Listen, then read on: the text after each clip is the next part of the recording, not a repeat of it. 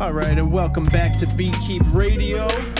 Once again, it's Insight here. Tonight we have Welshie and our special guest. Man, shut! I'm doing the intro. Sorry. Damn, our special guest tonight. We got Cabby in the house. What's up, guys? Cabby Sound, Santa Fe's premier local expert for all your recording. You doing mixing now too? You you want to do people's mixing too? Thank you. Yes, I do Yeah. all kinds of services that come with audio type stuff. Yeah. So the man, basically, the guy who can do what you need him to do. Well, hey, thanks for coming in, man. Um, Thank you for having me. And hey, thanks so much for showing me around your pad yesterday. That was really enlightening. You got a sweet spot. You've just done a whole bunch of new work. It's looking like it's coming along really nicely. A lot of forethought. And Yes. I like the, the angle that you, you know, you you say you've done it on a budget. Come on, man. This is a nice build you're doing. This is like, Thank you. you know, a lot of thought gone into that for sure. So, how long has that been going on? Thank you. Yeah, we've been building for about five weeks. Um, we're, we're basically done. Um, and uh, yeah, it's, it's going really well. It come out better than I was expecting. And yeah, I mean, there is some forethought there. Um, you know, with the construction techniques and things like that, we, we did use like two by six instead of two by four. Um, we use Ultra Touch instead of standard fiberglass insulation. We use uh, soundboard as well as drywall. Uh, excuse me, to um, cut down on transfer between rooms, and you know things like that. Like we're trying to use like real techniques that people use in this field. Um, but yeah, I, I'm not a professional studio builder at this point, but I'm learning. So Yeah, you had me fooled for sure. Going in there was amazing. Oh, well, you would have loved to have seen it.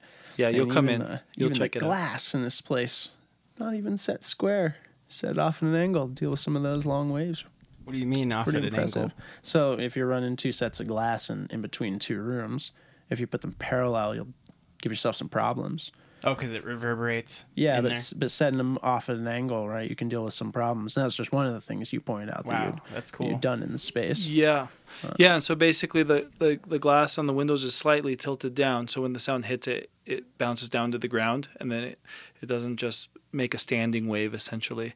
So that's really cool. And then we used uh, half inch plate glass, which is like what people make tables out of, instead of just using like an eighth inch or a quarter inch or something like that. Just use straight half inch, and then there's a half inch plate glass at an angle, and then an inch of space um, and then there's another half inch plate glass on the other side, also angled down. And so it's basically an inch of glass. So we're hoping that there will be some uh, acoustic isolation between the two rooms because essentially the idea is we'll have drums in the live room and then we'll put amplifiers in the ISO rooms or acoustic instruments like a guitar player, singer, and a saxophone player or a piano player and singer. You know, like it, it's just like we want ISO rooms, but with the eye line of the glass. So the glass allows the eye line so everybody can record together. Because I find that the best way to record is when everybody can record at the same time. And it's funny. Um, in the old days, like in the 40s, 50s, whatever, 30s, in the early days, there weren't like multi-track tape machines and there weren't uh, tons of microphones and no one had this capability. Nowadays, you know, everybody can record, um, you know, 16 channels, four channels, eight channels, whatever it is, you know. Um, but in the old days, that wasn't possible. And so what they would do is that they would record everything at once because that, that's what was available at that time. Um, then in the 80s, 90s, multi-track uh, tape machines came about. 40, you could link two cha- uh, two tape machines and get 48 tracks going at once. You had 96 channel consoles, so you know like there was so much capability, and so the tendency was uh, all based around the technology, and then you could start just doing everything overdubbed with complete isolation and everything like that. But I think we've come around, and I think whatever I'm at the, I think I'm a millennial. I'm 33 years old, and I. I think that we're my generation of recording engineers is actually going back to the old way, where we're like, dude, we, we don't want to just isolate everybody and you're playing in a friggin' vacuum and you're all by yourself. I mean, if it's a hip hop track and you've already got your production and you're doing a vocal overdub, that's one thing. Like, Sure. or you're doing some kind of vocal overdub even a, on a rock thing, that's fine. Um, totally standard. But it's one of those things when you've got the entire band say like the Sticky. I was recording the Sticky, the funk group in town. Uh, the, they're really cool, and uh, we wanted to get the rhythm section down at the same time. So we record drums, bass, guitar, and we'll rock some scratch vocals too, just to get the form of the song right. Hmm. Well, that's Um, when they sound best when everyone's together playing, right? It is. So so I think what we're trying to do I think yeah, I think what we're trying to do now is use digital recording, which which is actually awesome. If you have the analog front end uh, with the nice mics, the nice outboard gear, and uh, you can feed a nice analog signal into Pro Tools, um, you can get a good sound. Like it's totally legitimate. Everybody does it these days, and um, I think this idea of only being able to make good sounds on tape is a thing of the past. And I actually do really like recording the digital, but you do have to, uh, whatever, spend some money or, or spend time building your own analog gear, and it's totally worth it. But I do feel like there's a renaissance of people my age um, going back to this concept of everybody recording at once. So the eye line with the glass is really important because we do want acoustic isolation or at least acoustic attenuation, let's say. Like even if there's a little bit of bleed coming through the wall or through the door or whatever, as long as it's attenuated, um, it's usable, you know.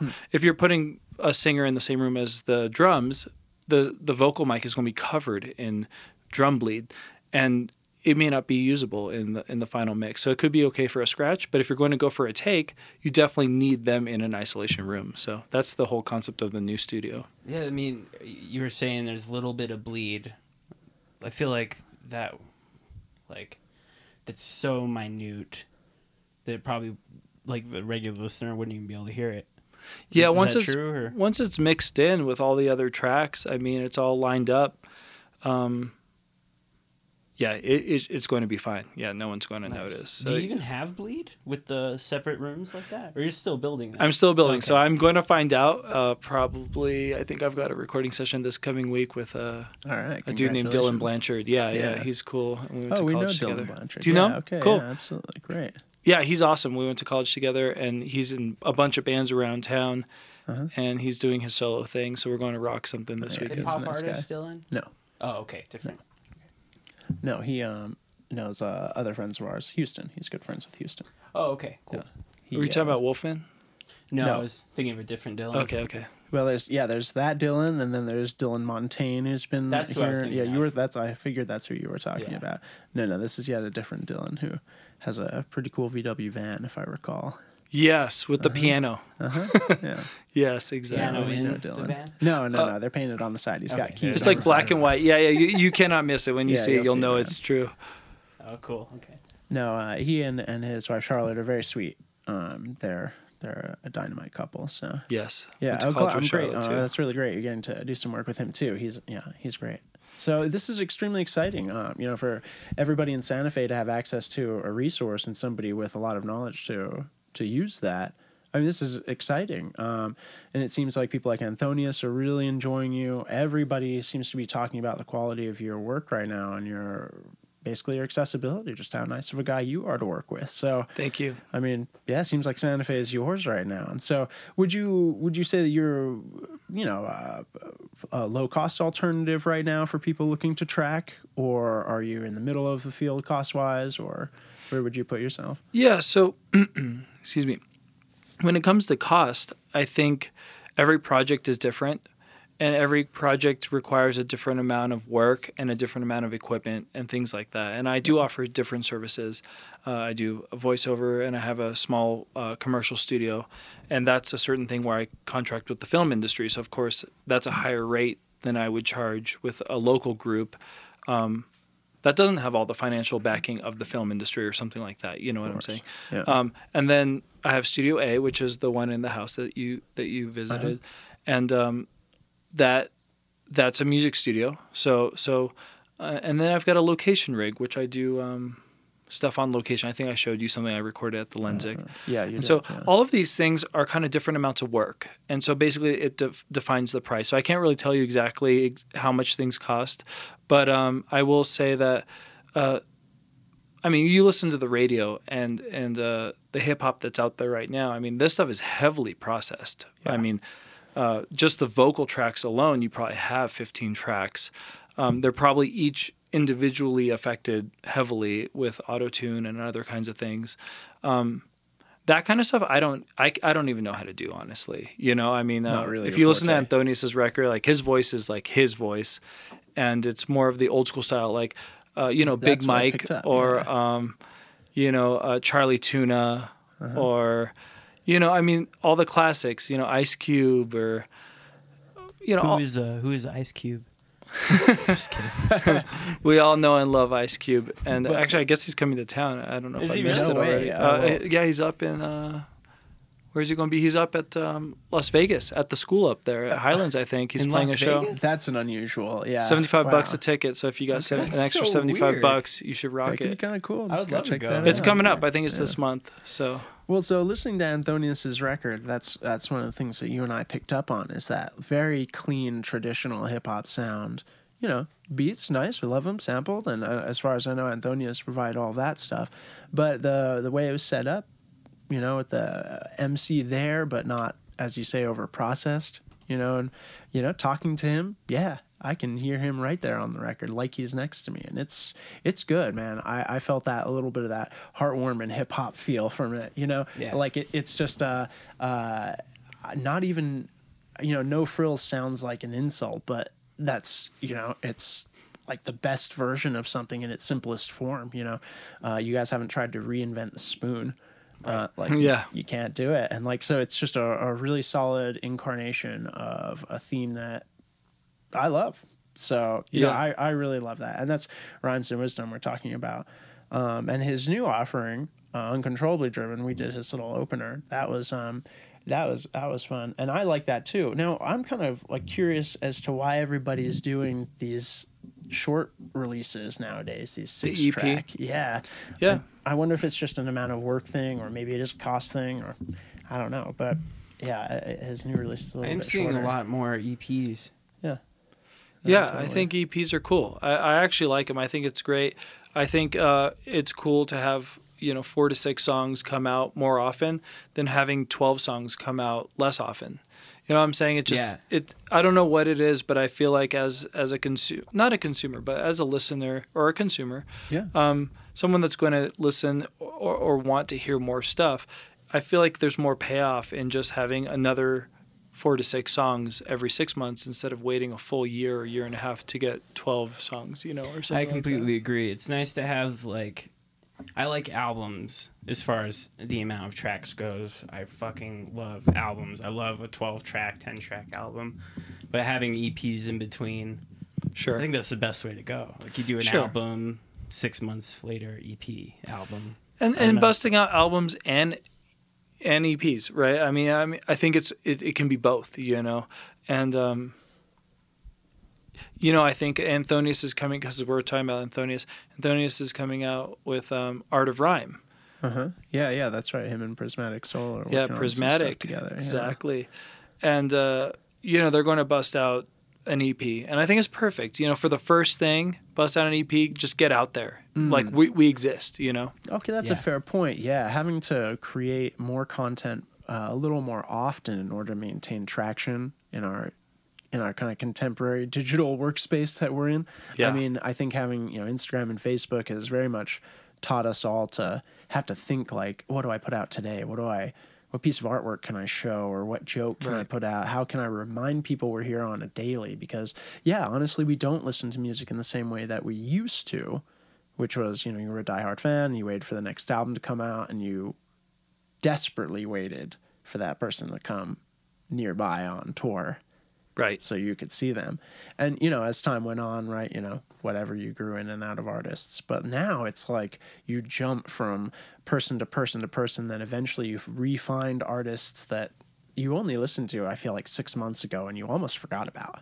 But luckily they put something out to remind you. Because otherwise they'd be lost in the deluge of new stuff that's coming out all the time. And and we used to. I I know I used to.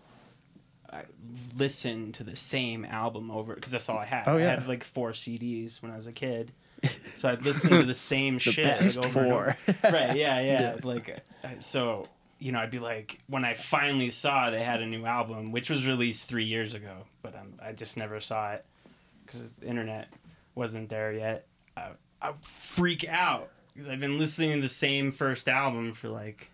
Anyway, that's that was my and you knew it. But You knew it perfectly in and out. And I feel like we may maybe we don't get to know our artists so well anymore, but yeah, I don't know. So I, I'm excited to make use of some of the resources it looks like you're providing and the, some of the expertise that you're bringing here. Um, Thank you. Yeah, I, I love what I do, and I'm always down to to uh, drop by here and, and and talk to you guys, or or just have you guys over. And I'm a dork, so realistically, I'm I'm always down to just drink some whiskey with you and both of you and uh, shoot the shit. talk, huh? shoot the shit, Cool, talk man. about gear, dude. it's okay. Alden is too. I, Yeah, I do I'm not. like that. I do like that. It's like what we do, man. It's what we do. Well, uh, yeah, I do like to talk the shit, but it sounds like uh, we were discussing this a little bit that you are more of like a systems guy and not so much of the the creative, generative dynamo personality that likes to constantly be writing something new.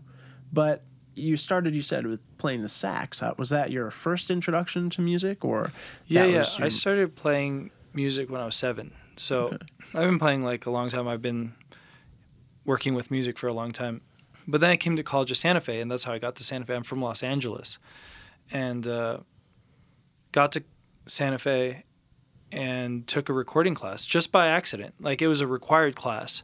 Uh, I tried to get out of it because I was like, I have no interest in recording, and they were like, Well, if you want to pass the program and get a degree, you have to take this class. And I was like, Well, fuck this shit. So it was a 10 a.m. class.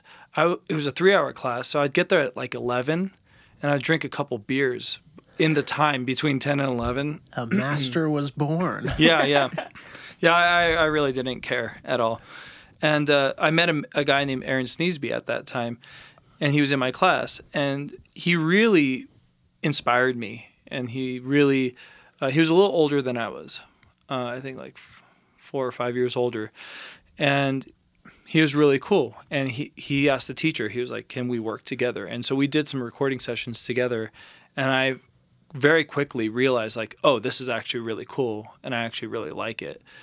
Um, Aaron unfortunately died of an overdose um, Shoot. three months after I met him, and so it was really heartbreaking. But I continued. But I'll never forget that that man uh, completely changed my life. It was like a Y in the road, and I was relatively lost. I had no direction in my life at that point. Still trying to figure it out. I was a young guy, and uh, he literally changed my life. And so in those three Wow. months that I knew him, so uh, if he was still around. Uh, Yeah. I hope we'd still be friends. But anyway, but he's he's an awesome guy, and um, and it's too bad he died when he was 27. He died on his birthday. So, but um, I think people that are listening to this radio show, maybe New Mexican, they may actually know Aaron. Uh, so anyway, but um, he's always been the person that brought me into recording. Essentially, going to school and then meeting Aaron uh, got me interested in recording, and then basically from school, I could only learn so much in school, Yeah. and then I just basically delved into it and really spe- devoted my life. I'm like a friggin' monk. Like this is all I do. This is all I think about. It's and you know I'm down on myself too sometimes. I mean I- I'm stoked when things come out great, and then when things are, are problematic, I'm like, dude, how am I so dumb? You know, like how do I do this every day and I'm still not better? You know, but I think that's anybody that wants to be good at what they do. I feel like will have those things, whether it's music or any other kind of thing. Those some wise words. Yeah, absolutely. Well, you touched on something there too, and that is the importance of a mentor. And to lose a mentor very soon is extremely unfortunate. Um, on top of it being extremely unfortunate, I mean, that's how terrible. Um, but the importance of a mentor, though, for young men especially, I think uh, paramount. Uh, I think that, as you said, can change a life, and I've had that experience, but in the automotive field. So I'm I'm not surprised, but I'm glad to hear that I'm not the only person. And I'm you know I'm 32, or I guess we're very close in age. I didn't realize, um, and I didn't realize how important that would be to come across these people and to pay attention and listen, um, and to do learning in books like you were describing and in classes, but uh, to come across people that would that would profoundly change my thinking towards something and drive me to work very hard. And in your case, to develop, well, it looks like a enormous home business. So everybody, you said you were booked out this month. Yeah, I mean, this month was a lot of construction, but I am busy. Yeah. Like I am very lucky that, um, but it, it didn't happen overnight. I've been doing this 13 years, and I've only really had most of my success in the last year and a half. So, you know, it, I put in a lot of time. So I'm not saying that it's it was easy, but I but I am saying that it is possible. Um, and I do feel that I'm lucky, Yeah. and I love what I do, and I feel grateful that I am given the opportunity to do it, and and um, to do the stuff I love to do. So, and I yeah. hopefully work with people that also love what they do, and obviously I'm here with you guys. You guys love what you do. Yeah, that's right. Yeah. are- yeah, definitely trying to nerd out on it. Um, no, so uh, well, other than this, you know, love of tech gear, it seems that the the social side of getting to meet all these musicians is fairly interesting to you too. I mean, when I was over at your place yesterday, I mean, it was story after story of the you know interesting encounters you've had and people you had around. Um, now, what do you think your future looks like for, I guess, for Cabby Sound as a as an enterprise? Are you looking to do? You said mainly mostly tracking right now. Are you looking to do Yeah. mostly recording? I think at this point, um, I want to focus on tracking.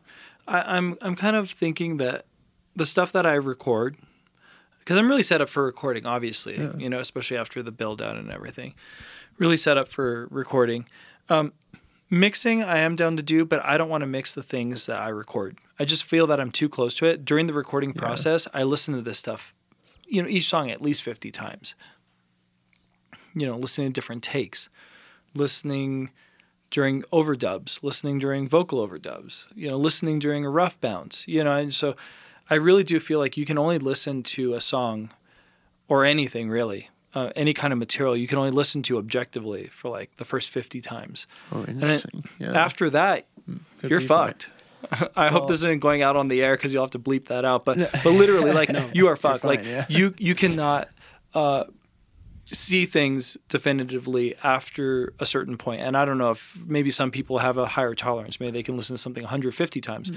But realistically, I think we've all been there. If you've ever mixed something or if you've ever tried to finalize something on your own, Yeah. it is actually really hard because at the end of it, you're like, I fucking hate this. I can't even listen Yeah. to this ever again. You I've know, heard this way too many times. exactly. Yeah. Well, we definitely know Well, she has a shorter fuse with that than I do. you know, just by a little bit. Like, Yeah. and I can listen to something because I I like iterative improvement. But I, you know, we basically produced the, our whole album in house here, and I did the mix and the quote unquote master, and uh, you know, yeah, I and did even everything else. Even but even I hated Busted it. it you know, by the end of that, I was you like so everything. done with it. Um, yeah, for real though. Yeah. But even still, now I have this thing where I like kind of want to go back and do a remix. Yeah. You no, know. don't don't go back. Keep going forward, man. No, that, that's what I'll say. It's just I like go no, back. no. I, I always want to go back too. and and that's the thing. It's like you know what, um, we do good work, um, and you can't go back. You've already used up your 150 times or your 50 times. Like you've It's already good used it up. Like you cannot go back. Like That's there a is no good going back. And so I will say this that just knowing that you can only listen to something for so long, you have to be careful, dude. Every time you hit the space bar and you get the thing rolling or you get the thing playing back, it's like you're using up one of those lives. Like you can never get that back. So so you er, you know, you really have to think about it. It's like when you're hitting spacebar and you're listening back, you're using up one of those times that you have objectivity.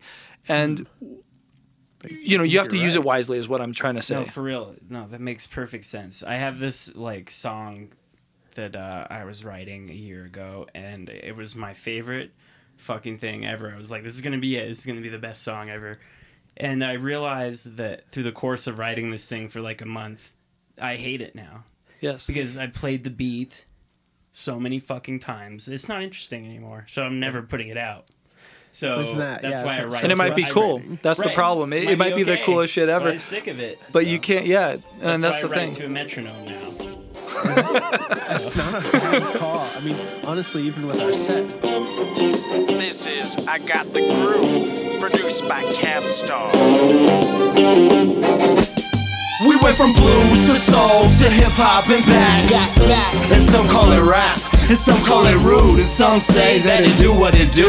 But we got the blues, and we feeling alright. We went from blues to soul to hip hop and back.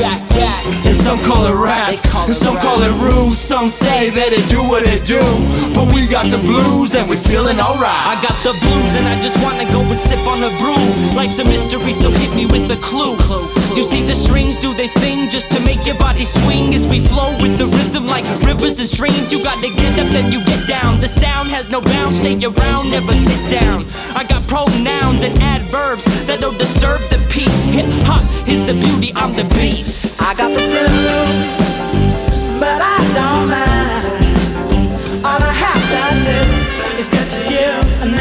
just fine.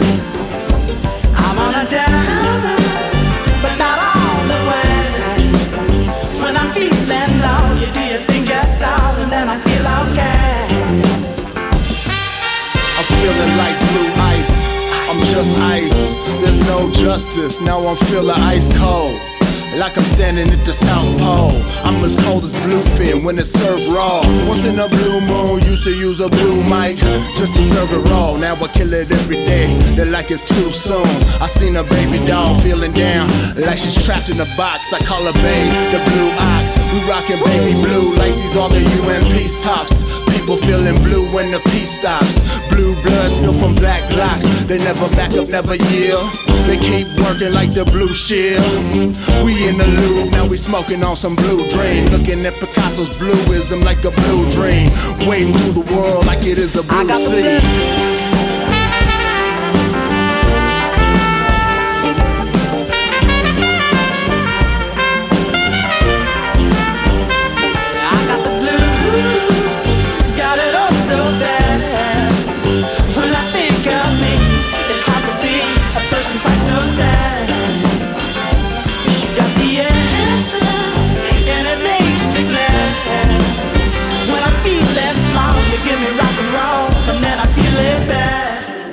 Bad. Feeling bad. Yeah, this goes out to um to all the little girls, The honey all the little baby dolls, all the little spicy wifeys. You know what I mean? You ain't gotta cry. I see that little tear drop in your eye, but uh, it ain't even about that. Look at the blue skies. You know what I mean? We're singing the blues. That means we got good news, girl. Blue and red ain't warring on opposite sides like 3D glasses that's attached to your eyes. You surprised by the struggle and pride? It's recognized by the real till the day that we die. You'll applaud me like we rocking on stage. You know you can't keep our styles locked up in a cage. Uh-uh. In a blue caddy, knocking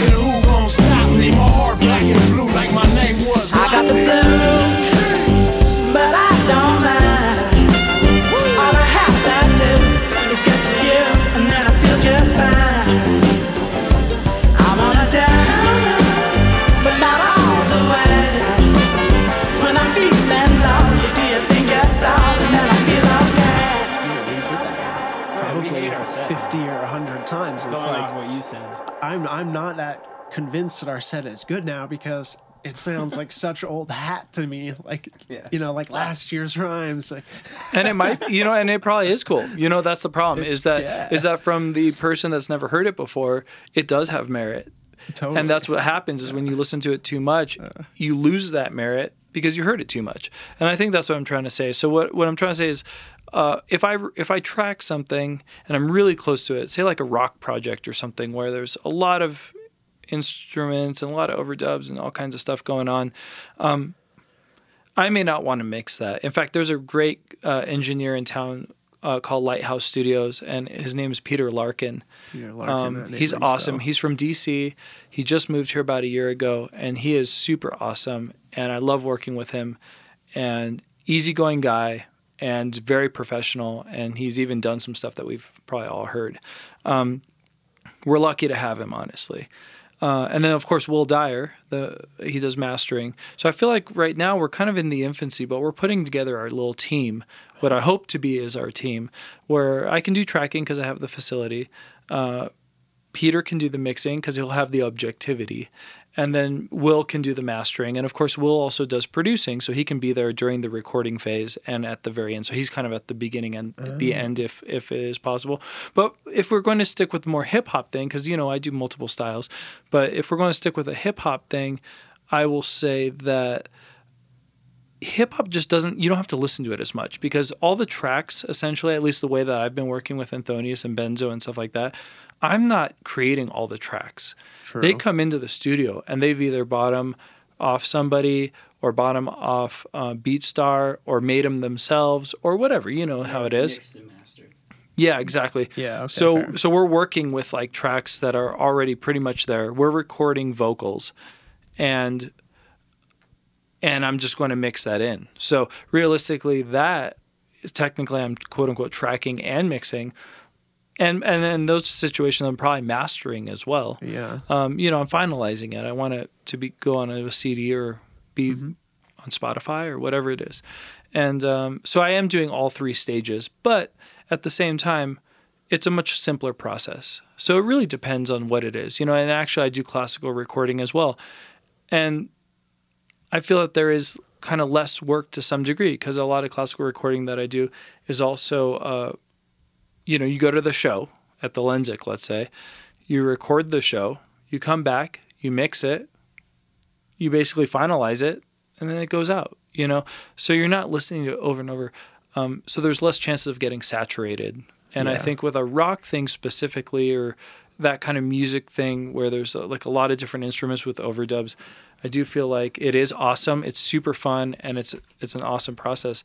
But I think all of us have to be careful with um, with trying to step away and and um, seeing things for what they are. And so some things just take less time, you know, like the hip hop thing. It'll probably just take less time to mix and track, you know, because once you, with vocals, you're only going to do like a f- few takes or several takes at the most. Like you're not going to do 50 takes, you know, hopefully. We do. sometimes, sometimes you have to do fit. Yeah, Yeah. no, you're No, I absolutely know what right. you mean though. Yeah. Yeah. I mean, uh, looking at some of our most complicated tracks, you know, maybe we're talking 20 total tracks of content in one song. Uh, at the very maximum, would you agree, Well, Yeah, Welshie? pretty Yeah. much. Yeah. Um, we're pretty simple. I mean, Less than that even. yeah, and part of the reason is is that I will tend to, you know, at, at least on the album, for instance, I did a single vocal track. You know, now I might do a second vocal track and do some sort of other parallel processing to it to make it a little more substantial. But you know, that's two tracks there. And then each instrument may get one to two tracks. You know, I'll do two kick tracks almost always. Sometimes maybe two snares, maybe. You know, what kind of kicks? Like like a brighter and a darker? How yeah, do you do exactly. it? Yeah. I'll do a totally separate EQ on them, and then and then compress. It. But it's the same sample? Yeah. Oh, And I see. Uh, well, sometimes we'll we'll layer up kicks, or we'll use two separate kicks but adjacent. Mm-hmm. So and that's Trying to get like different tones, trying to Yeah, blend. It's, it's just Yeah. not so boring for the listener. Yeah, Yeah, 'cause yeah. What we're you know the the problem that we're finding with a lot of say like the Fruity Loops production that gets done is like yeah like it's very listenable and it checks all the boxes in terms of what you would expect to hear from say hip hop. Yeah. and it's in perfect time. Yeah, all this. There's nothing really you can question about it, but it, it just sounds like something you kind of already heard. And so even spicing up a snare a bit, or using multiple different kicks, or I mean even tuning the kicks, because I'll take a you know a sound bank kick that we've got that's maybe you know come out come out of the MPC at you know uh, 16 bits or whatever. It's not that clean to begin with. And we'll process that up and get a little bit more life out of it. Um, and I think that it gives just a little more life to that listenability that you were talking about. So Yeah. the listener has that same listener fatigue, and if I'm honest, I think it's probably way shorter of a span for the listener. They, they're not going to hear it 150 probably, unless they love it. Unless I've they listened to songs a million times, so I mean, I definitely have songs that I've listened to in the three to four digit range. You know, Yeah, for sure. Possibly We all have. Everybody, of yeah. times. Yeah, like um, Santana. I, yeah. but I like I can't imagine that Beekeepers is going to be on that list for somebody. You know, uh-uh. oh yeah, Not yet. it, will happen, dude. We're, we're all we're all we're all going to make this happen. We're all gonna. So, I guess what I'm saying is that in total, maybe 20 tracks for our our hip hop song sounds about right. and That's- for looking, judging by what you were showing me uh, yesterday, even just for what looked like uh, what you said like was like a scratch take, like you know there were 20 tracks there, and That was just the core tracks. That's just the rhythm section, So- you know. Yeah. yeah, Yeah. so Nice. that's so much more material. and that was a kind of work for. that know, was for the with, sticky yeah. and Yeah. and you know that just that w- I think on drums it was kind of a small setup, and it was like ten or twelve mics on the drums, and that's like considered kind of a small 10 setup. or 12. Yeah, yeah, yeah. Nice. And That's, awesome. Literally Like, considered a, a kind of a small setup. Um, yeah, I mean it could be a, a bit bigger, uh, up to fifteen or twenty, but Is that considered a small setup? yeah, I, I'd say like really small. You could do something like a Glyn Johns or something. There's like different techniques that come from the '70s, but at this point, even if you do a Glyn Johns, you're going to have to, which is like a three mic setup, you're going to have to supplement it with some close mics. So at this point, like even a small setup is probably going to be six mics. Okay, You know, that makes sense. um, yeah. you know, I mean, even if you're not putting mics on toms, you're still going to want to get some ambience. You're going to want to get some mics Yeah. a little further away from the kit. But I will say that, you know, a guitar you can put a 57 on it, even or a ribbon mic or or both, um, and get great results. Um, So two mics saved for guitar, one or two. Um, for bass, you can use a DI and an amp, so that's like two. So so a lot of other um, instruments don't require quite as many mics, but drums just really do take that attention. And I will say that when we do a load in, I, I at this point I'm telling people like we got to have at least a half a day to a day to just sound check and get stuff going. Set it Like, up. Yeah, it, ta- it 'cause- takes us a fuckload of time to set up like two, one mic sometimes. Like, so I can't imagine setting up twelve mics. Yeah. and a drum set. Like, I bet it's a lot of work. Yeah. No, it's a lot of work. And then the way that I work too is I have a lot of outboard gear. And so each microphone has processing after the mic. So basically, it's like the mic goes into the snake, out of the snake to the patch bay, to the patch bay to the microphone preamp, out of the microphone preamp into a compressor, and then maybe into an EQ, and then into Pro Tools.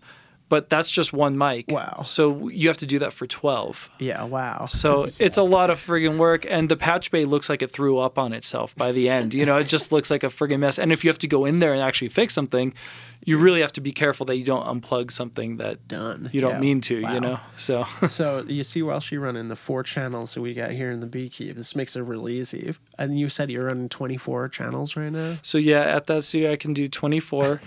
Um, and we we routinely do amazing. use all 24. In fact, it's crossed my mind that maybe I should I should just get another eight channels again 32, but I'm, I'm gonna rock 24 for a little while longer, and we'll see how it goes. But I feel like 24 is pretty good. Like we we got that. So I only got so much physical space. So, Right. but you know when you're using 12 on just the drums, it's easy to use them all up. You know. Hey, that makes Yeah, sense. for real. Wow. And so, how does your uh, how does your computer handle that? So you were saying you have um, a universal uh, interface that you're using. Yeah, it's the Universal Audio um, setup. It's the Apollo, Apollo. and uh, it's very cool, dude. They they they're a cool company. They're an old school company. Uh, Universal Audio uh, was developed by Bill Putnam, and Bill Putnam is one of actually my favorite people um, from history, from recording history. He recorded people like Nat King Cole, which I love. Nat King Cole. He recorded Frank Sinatra. He recorded all these different places, all these different names. Yeah, yeah, Yeah, no, he's legit. Of. Yeah. No, and he was a studio owner. You know, Ocean Way Studios. Uh, it's a very famous studio in, in Los Angeles. He built that studio, and he built other studios around the country. They weren't called the names that they are now, but these are the old Bill Putnam studios. And so he built these places, and then pieces of equipment like the LA2A and the 1176, which we all know and love. And even if you have don't know what it is, you've heard it We're using a. you have heard it. I don't care if you right listen now. to jazz. Yeah, exactly. I don't care if you listen to jazz or you listen to pop music or rock music or metal or whatever it is. We've all heard LA2As. We've all heard 1176. And without getting too dorky about it, um, Bill Putnam developed these things, and I read some of his accounts. And it was because in the old days, there it's not like now. Nowadays there's a million manufacturers that sell all kinds of different equipment and on the internet you can find anything you want. Uh, in the old days if you wanted a certain kind of compressor you just had to friggin' build it because uh, there was like a handful of companies, you know, like GE, or, you know, you could buy their toaster or a compressor. I mean, that not exactly, but that's kind of how it was back then. I mean, you know, some of these companies, um, there were just a handful of massive companies like RCA and stuff like that, and there weren't tons of options. So Bill Putnam actually developed these compressors because he wanted a certain kind of thing, and he just invented it. So Did you want them like more readily available also? so yeah, I think I don't know exactly the history of how they were distributed, but obviously it was a hit and people loved them and they were unique in their operation and their sound. And uh, he developed a branch of his company not only building studios and recording music, but also just uh, building equipment. So now we get to where we were with the Apollo, Universal Audio Apollo, and uh, his son.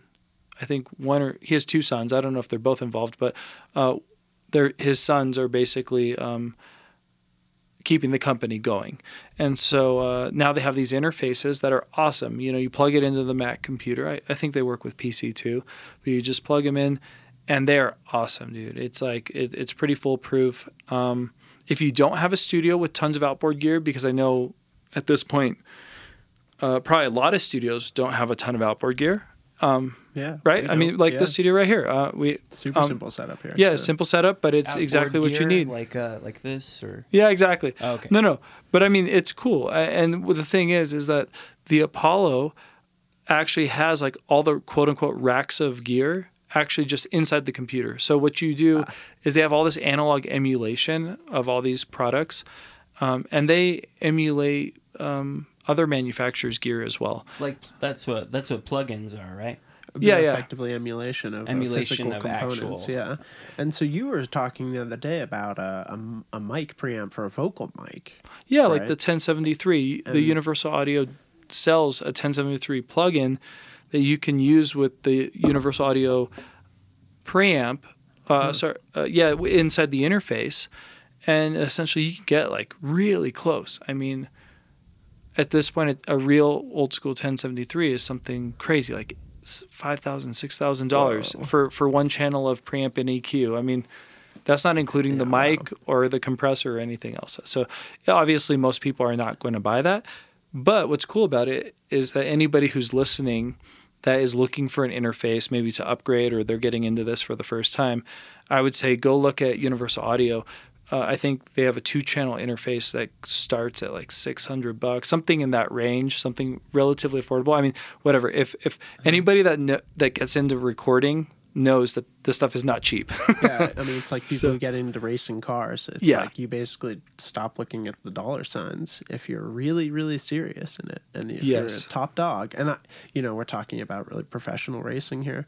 You have to have somebody with an enormous wallet to back you because it's impossible. And yeah, and that's it. That's the the diminishing ter- returns versus cost of the quality of technology. So that makes. I will say this, just because wh- what we were talking about yesterday with the DIY, I just feel like there's so much DIY stuff right now, and it's so cool. I mean, DIY is so awesome, and- we were talking about it yesterday. Mm-hmm. In the age of the iPhone, where your iPhone, you do an update and it stops working, so it goes into the friggin' trash can.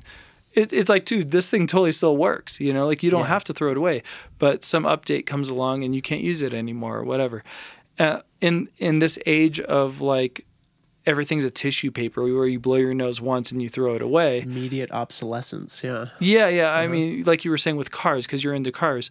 Um, you know, you throw away your car when you're done with it. It- it- so, Terrible. in this era of of um, this society that we live in, it is cool that DIY is coming about. And I will say, I just built a couple microphones, and they sound really great, and they were easy to build. Uh, if you can solder a little bit, and you know, there's all kinds of videos on YouTube, and it's very, you know, whatever. The internet. I, I'm going to say this: like living in Santa Fe, New Mexico, the internet is our friend, because I do feel that the internet puts us on the similar playing field as people in bigger cities and things like that. I mean, Yeah, I'll agree. We're in in uh, the same in the automotive world. We're in a, a parts desert as well as an expertise desert. Exactly. So the internet for a place like Santa Fe or you know Got Taos or somewhere, you're you you absolutely require it nowadays, and Yeah. it's allowing people like us to research and understand things that there may not be the mentors that I was mentioning earlier to teach you in the area. We do have some excellent mentors. I mean, you know, people like Jason Goodyear. yes, he's uh, awesome. I love yeah. Jason. Um, what would you did you do his class? I've never gone to one of his classes, unfortunately, because by the time I met Jason, I was already kind of working. But um, I actually have worked with Jason. In fact, I'm collaborating with him on a project. I think on the 12th, I'm doing a voiceover thing with him, Very and cool. so yeah, yeah, we we've started working um, collaboratively actually. So I do know Jason. Yeah. Oh, that's very cool. Yeah, I mean, he comes up often in conversation here in That's Santa Fe. uh, Zach's old Precisely. sound teacher. Yeah, Zach precisely. Maloof, right? Yeah, yeah, OG Willikers. Yeah, Yeah, who yeah. we also had here for an interview, and well, I mean, right, the web in Santa Fe is great. You know, that social web because the scene here is small enough that you can know numbers of people who know each other. It suddenly feels like a very cozy scene. Well, that's how I met you guys, Uh, right? I mean, uh, K- Casey Dutcher, K Dutch, hit me up. Hey, you want to come hang out? I met you guys, so here I am. You know. By See the bio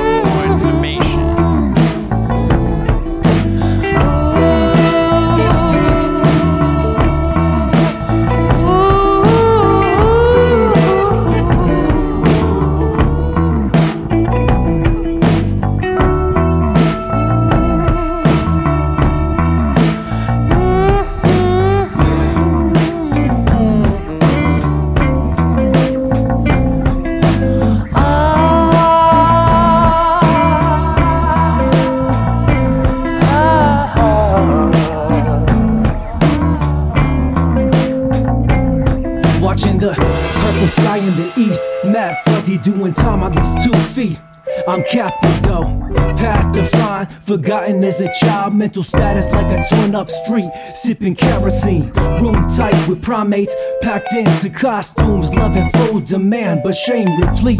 Smoke swirl around some prosaic beat as the poison say honeydew, people gon' be. being boundless, the ceiling crushing, divine interpretation coming from a bottle, not me. Egos crashing with centripetal force, fissures open, paradoxes released. The end game, the soul plane, the fool's ransom, flesh and bloody trade a bargain till you dead on the street. Grab onto wisdom like a handgun, release the trigger, pop it as I fall into sleep, and come back to me. Come back to be.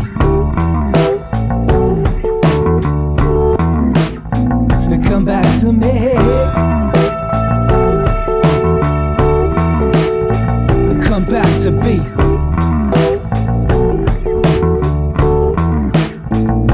The nightshade.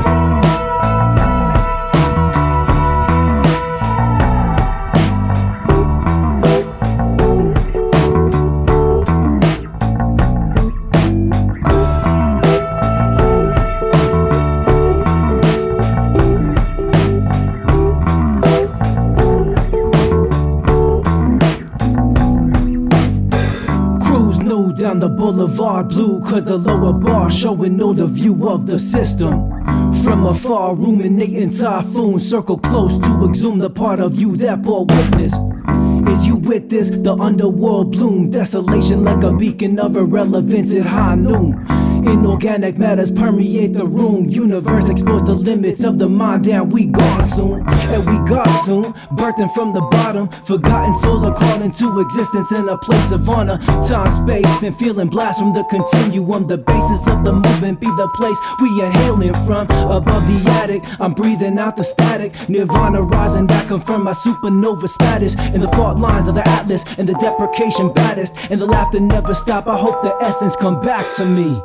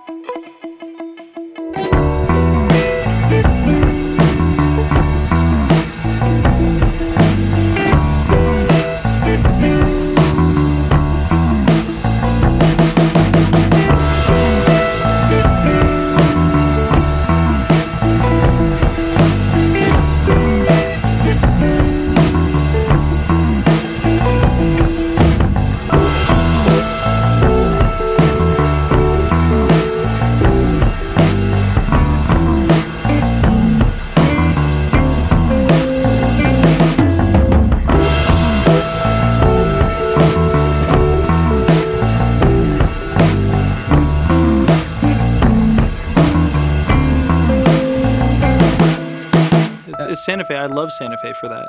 No, that was uh, that's exactly how it works out. Um, and then if you haven't met somebody directly through that group of people, you will have heard of them through somebody else. So it's kind of like that one two where you feel very close.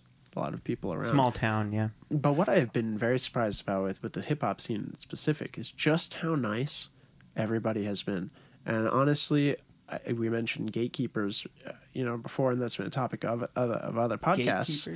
Yeah, absolutely. But Santa Fe seems to have a remarkably low number of gatekeepers. Can you describe gatekeepers? Yeah, somebody who, like you were saying yesterday, a professional who doesn't necessarily want to give up their skills to anybody who is coming along and asking an honest question. And in certain cases, you know, in the automotive trade, yeah, you can't give away every piece of experiential knowledge that you've had, that you've carefully and diligently earned, uh, mind you. But at the same time, when it comes to booking a show for your new hip hop crew, say, you know, and someone's making it very difficult, you know, uh, and you know, actually, we didn't have any experience like that, and I Oh, yeah. felt like in a closed scene like this that we would have because I figure there's limited space here, but actually, it's been a very inviting scene, really cool. amazingly so, um, and yourself included. I mean, you just had me come by and check out your space, and it was just really very Thanks, man. human. So thank you. No, that was it- great. Yeah.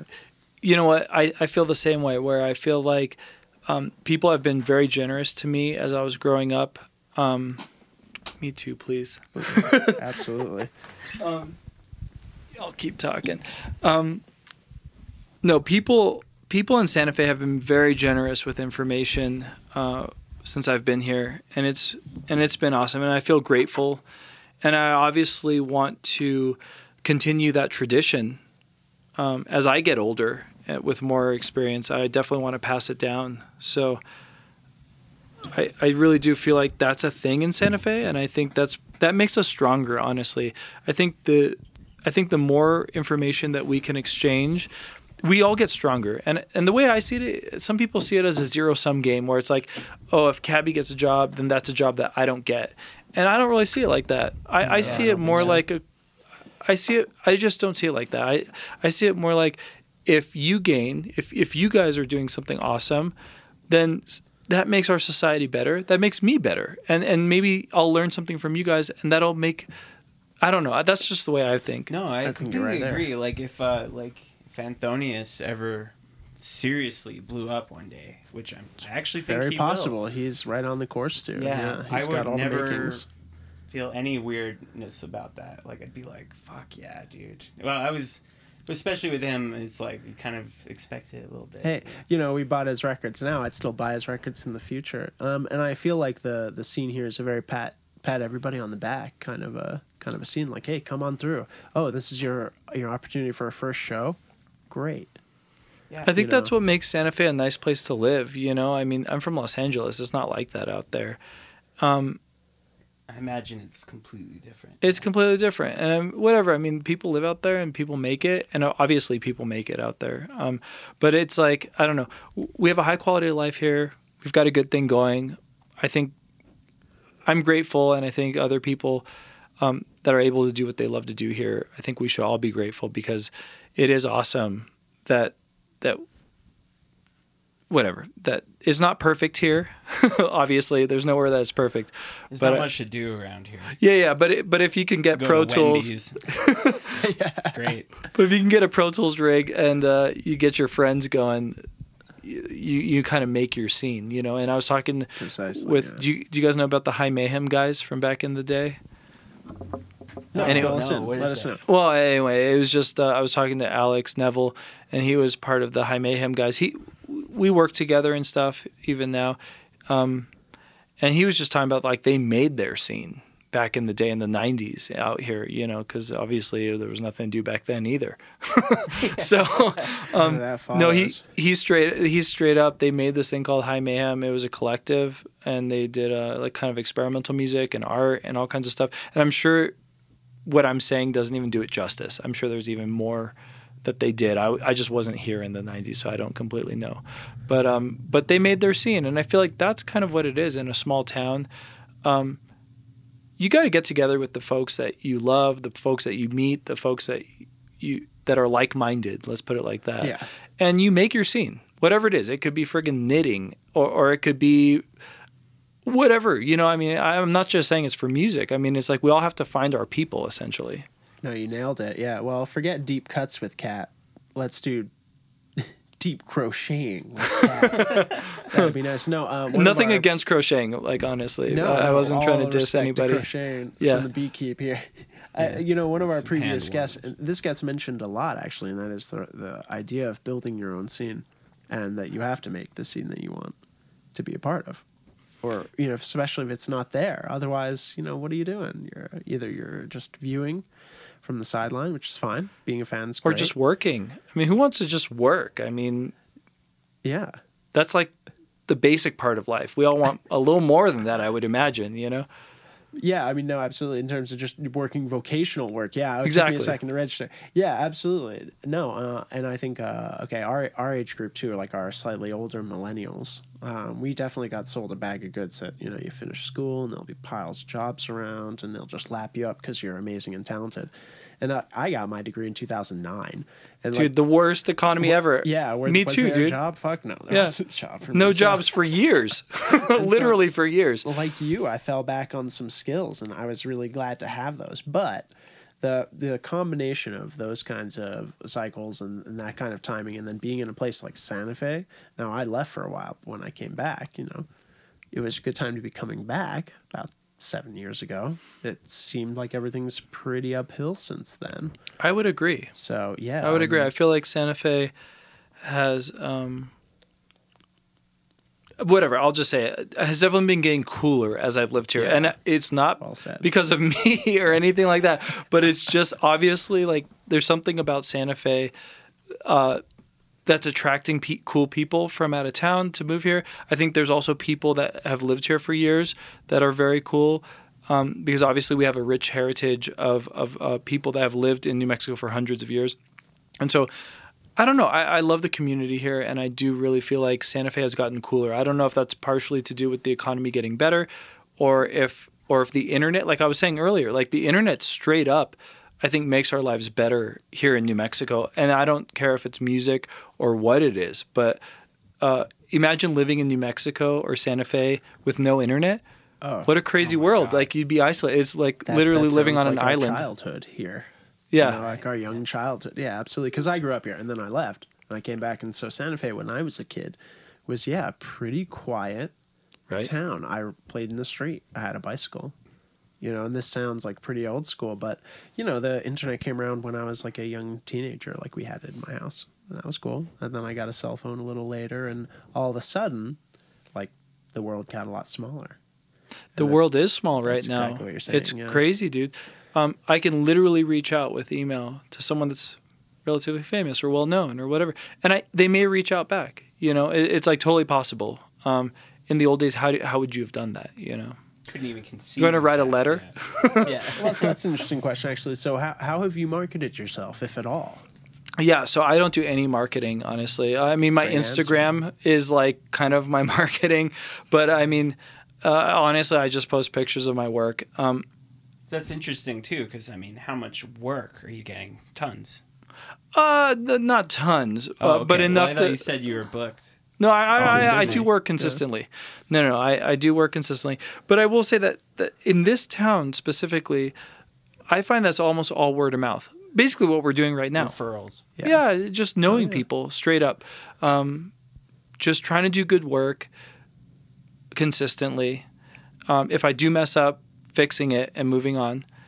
And just meeting people and just it, literally that's the old school part of the business. Like the internet part is the new part me, meeting all these people from outside of outside of santa fe um, being a part of the world being getting concepts that maybe people in santa fe don't have. Like like if you want to learn about parallel compression like how are we going to learn that in santa fe? I mean maybe we could talk about it ourselves but you could go online and subscribe to Mix with the Masters, which I do, and you can literally hear this from Chris Lord Alge, or you can literally hear it from Tony Maserati straight from their lips to your ears. Like, how would you normally get that information? So that's awesome.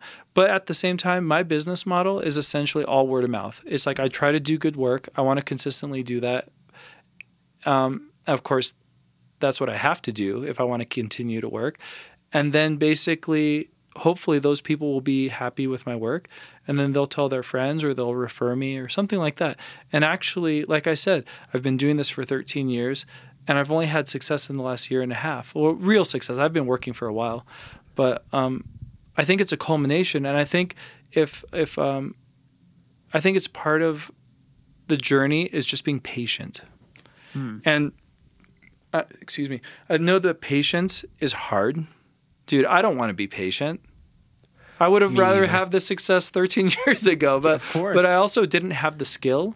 I didn't have the equipment and I didn't have the expertise back then. Right. And so it all kind of comes yeah, I feel like it's kind of organic in in its own way. You know, like you kind of put in the work and you meet people and you don't burn people, right? I mean, you, you if if a project doesn't go right, it's like you have to make sure it. that it's cool. You fix it, whatever it is, you know. Um, I've burned a few bridges since I've been in Santa Fe, and they were intentional. Those were bridges I never wanted to cross again. Um, But it's rare, and you don't want to burn bridges. So Oh no, Santa Fe is such a, a hard place when it comes to that. Uh, no, that is that's a that's a difficult one. Well, so it sounds like it's some some worldwide expertise, a lot of knowledge, all the resources pulled together, and uh, resourced to the local scene. So Yes. that's Cabby Sound. thank Hey, you, man. sir. Thank you for having me. Thanks Thank you, for coming guys. by. Yeah, thanks for coming by, man. Awesome. It's been great to be here. So we'll include some links for you in the bio of this episode. You can check out Cabby Sound, and uh, there are also a couple things you can listen to. But uh, I want to thank my man for coming by. Thank you for having us at your house the other day too. Was, uh, Thank you so much. You guys are always welcome. And I uh, want you guys to come back again, and we'll have a little whiskey and it we'll was hang my out. day off yesterday, so Yeah. Was it? yeah. I should have told you. I would have fucking came over. Yeah, I thought you were busy. No, no, we'll we'll "Ah, do it damn again, man. I, I'm not going anywhere. So All right. Well, hey, man, Cabby, pleasure to meet you. thank you guys. Bye. Beekeep Radio. This has been a Beekeepers production 2018.